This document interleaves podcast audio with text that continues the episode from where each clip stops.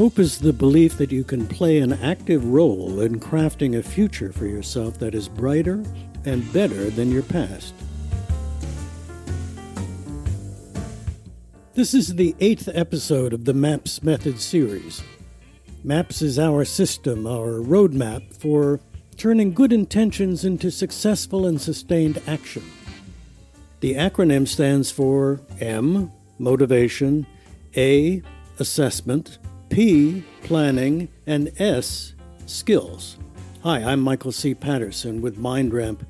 In this episode, we move to the final phase of the MAPS method, which addresses skills for sustainability. We will start by focusing on goals and willpower. The core motivation we talk about is the quest for longevity, the hope and confidence that we can live a long life, longevity, coupled with quality of life, a life filled with happiness, meaning, and purpose. I want to set the stage with a short discussion of hope I recently came across a, a, description of hope that struck me as being consistent with our MAPS approach. Authors Casey Gwinn and Chan Hellman have written a book called Hope Rising How the Science of Hope Can Change Your Life. They give this definition of hope, which I paraphrased at the top of the episode. They say that hope is the belief that your future can be brighter and better than your past, and that you actually have a role to play in making it better. What I find interesting is the second part of this definition the idea that hope involves a sense of agency, action, and power. Hope goes beyond simply wishing for a brighter future. Hope rises when we see a path leading towards the kind of future that we want for ourselves. Hope is a motivating and empowering emotion because it leads to agency, planning, and action. Psychologist Rick Snyder, who is considered the first hope scientist, described three components of hope that make it different from simple wishing. The three conditions are goals, pathways, and agency. All three of these components are necessary to activate the power of hope. So let's take a quick look at each of these components. First, goals. Hope is about intention. When we believe that our future can be brighter and better than the past, we can take the next step and establish a goal to make that future a reality. When we envision a future that looks different from the past, we can envision the gap that we need to traverse to get from here to there. So we begin to define the journey we need to take to realize our brighter future. So that brings us to pathways. Once we have a sense of the journey before us, we can begin to map out the sequence of steps that we will need to take. We need to visualize how to construct a bridge that will span the gap and will link our present state to our desired future state. We have to be able to say, I can get there from here, and believe it. The pathway is a compass reading that heads you in the right direction, and more specifically, a step by step plan that tells you where to place your next step, and then the one after that, and so on. That brings us to the third component, which is agency. Agency refers to that feeling that you have control over your own actions and, and power to take action. It refers to the motivation and drive to get you started on your path to the future. And it involves the grit, perseverance, and willpower needed to keep moving forward until your journey is complete and successful. So, the skill of hope is really a package of multiple skills that help you get smart goals, develop effective action plans to realize your goals, and to cultivate the perseverance, grit, and willpower you need to see your plan through to success.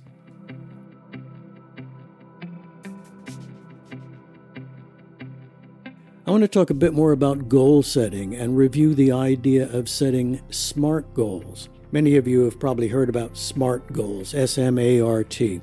SMART is an acronym that is used to remember a number of important characteristics of effective goals. Well, MindRamp has extended the concept a bit and talks about SMART-er goals, adding an ER to the acronym to describe two additional qualities of effective goals. Goal setting is an integral aspect of hope and the process of effecting positive change. But not all goals are created equal. Some are more effective and powerful than others, so it helps to set SMART goals. The SMART acronym is commonly attributed to management guru Peter Drucker, although other authors and researchers have tinkered with the concept. Here we offer our version of SMART goals, including, as I mentioned, two additional elements. Smarter goals. So the S stands for specific. Your goal should be as specific as possible, including what, who, where, and when type of information. So, what specifically are you going to do? Who is going to do it? Where will it be done? Uh, when does it need to be completed? You might include why as well. What's your motivation, your emotional drive? Why is it important? How will it help you? M stands for measurable. Your goal should have a way to measure achievement so that you can track your progress and so that you can demonstrate to yourself and to others that you are succeeding as planned. So, for example, you might decide to send 10 emails each day for a week. That's nice and quantifiable and measurable. You can keep track of that. You might set milestones, the steps along the way, so that you know when you've achieved each step. For example, if you need to build a bench, First, you need to draw a design. Then, you need to purchase the wood and the screws. Then, you need to screw the pieces together. Then, you need to buy some stain. And then, you need to stain the wood. Each of those is a milestone that is measurable and can help you chart your progress. A, and smarter, is achievable. Your goal should be actionable. It should be challenging, but also possible given your current resources, time, energy, skills, and learning. If your goal is too hard, you will struggle and become discouraged. On the other hand, if your goal is too easy, you will become bored and distracted. So, what you're looking for is that nice sweet spot of flow. That's that spot where you have just enough resources, if you stretch yourself a bit, to meet the challenge. R stands for relevant. Your goal should be relevant to you personally, to your personal values and needs. It should be of value to other people as well. I mean, no one wants to be engaged in useless busy work, so don't create irrelevant goals. Each step you take should clearly lead you closer to your goal, and the ultimate goal should clearly be important and useful. T is time bound. Your goal should include a time frame of when different tasks are due to be completed and when the entire goal should be achieved. Set deadlines for yourself, real or, or self imposed. Establish a benign stressor uh, through this deadline that motivates you to take action. Time bound also involves sequencing. I mean, some tasks need to be completed before others can be initiated. So, SMART goals naturally turn themselves into plans. Map out as best you can the sequence of activities or steps that you need to take in order to get from here to there, in order to bridge that gap. Then there are those two components that we have added, turning SMART goals into smarter goals. E is evaluated. Your goals need to be evaluated on a regular basis to see if you're meeting the measurements and the, the timelines that you set. Are things turning out the way that you expected them to? And then R stands for revisions and or revised. Effective goals and plans they generate are fluid and flexible. If your performance is falling short in any of these areas, you may need to revise the specifics of the goal and the plan to, to keep it in line with actual performance. If you're getting discouraged and running out of steam, take another look at whether your goals are still achievable and relevant. Timelines always need to be adjusted, and you may need to alter your approach to see if you can improve your performance. There are a few goal setting rules of thumb that I want to mention. One is make sure that your timeline includes both long range and short term goals. You do have long range objectives that you want to get to, but you get there by making short term goals, these little steps that take you along the journey. Set what I'll call approach goals. These state what you want to achieve, not what you want to avoid, so they're framed in a positive way. As we said, set goals that are challenging but attainable. Set yourself up to achieve that flow state. Set learning goals before setting performance goals. There are certain goals that you need to do in order to learn the skills that are necessary to get you to the next step. Make sure you do those before you try to put them into action, you know, and set performance goals. So set sub goals to learn the skills and to acquire the knowledge that will enable you to achieve your goal. Building a bench, for example, you need to know what you're doing each step of the way before you can actually do it.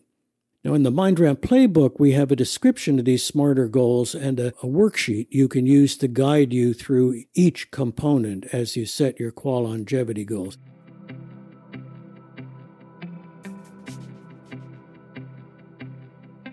Willpower. Remember, we suggested that hope has three essential components goals, pathways, and agency. We just talked a bit about setting smarter goals. The pathways are the strategies and tactics that animate your plan of action. And then the third element is agency the belief that you have the power and wherewithal to put the plan into action and to see it through to a successful conclusion. An important aspect of agency is willpower, so let's talk a bit about willpower. Your ability to maintain your effort and cope with obstacles is critical to your success. Willpower, therefore, is an important skill you will need to cultivate. Many of your proposed action plans will involve struggles with what researcher Kelly McGonigal of Stanford University calls the three areas of willpower I want, I will, and I won't. You may, for example, crave ice cream sundaes, but understand that even though you want them, you shouldn't eat them. So you resolve that you will eat fruit for dessert instead of ice cream, and you won't join your friends at the ice cream shop uh, or keep ice cream in the fridge. So, the first step in controlling willpower is to become aware of how it operates in your life. When do you normally face your willpower challenges, and what circumstances are you challenged? Which people challenge your willpower? You may have no willpower to stop your craving for ice cream, nor any resolve to eat fruit for dessert, but you might be able to pull together the willpower to avoid stocking your fridge with tempting frozen sugar and milk. So that becomes your strategy. Willpower is a bit like a muscle. The more you work it, the stronger it gets. So you can pump up your willpower muscle through exercise and practice. But, also like muscles, willpower also gets fatigued after a while. After a bout of strenuous willpower, your reserves are depleted. You need to rest and recover before getting back on the playing field, so to speak. So, the muscle analogy suggests two strategies for making willpower a more effective tool. One, you can practice willpower and make it stronger and more reliable. So, get into the habit of resisting temptation. Recognize when you're being tempted by something, by an I want urge, and learn to resist it. Start with simple temptations that are relatively easy to resist. So exercise your I won't and your I will muscles, making sure that you replace maladaptive, simple habits with more adaptive ones. As you build your willpower muscle, you can graduate to more challenging temptations. You start building your muscles with light weights. Then, when you feel, when those light weights feel easy, you increase the weight. You do the same with willpower challenges. Start with small willpower challenges, and as you get stronger, build up to harder and harder willpower challenges. The second strategy is a scheduling strategy you can predict when your willpower will be strong and when it will be depleted, and schedule your day accordingly. In our playbook, we have a willpower audit, but you can do the same activity on your own. The the idea is to get a sense of how your willpower levels fluctuate during the day. When is your willpower high? When does it feel depleted? When is it, you know, somewhere in between? Chart these fluctuations for a week. You might chart a kind of graph from morning till bedtime that indicates fluctuations in your general willpower level. Try this for a number of days to see if the highs and low points are consistent. The resulting chart will give you a sense of how your willpower ebbs and flows during an average day. Then, once you know the rhythms of your willpower levels, the, the ebb and flow of your energy, you can structure your day accordingly. Schedule challenging tasks when your willpower is generally high.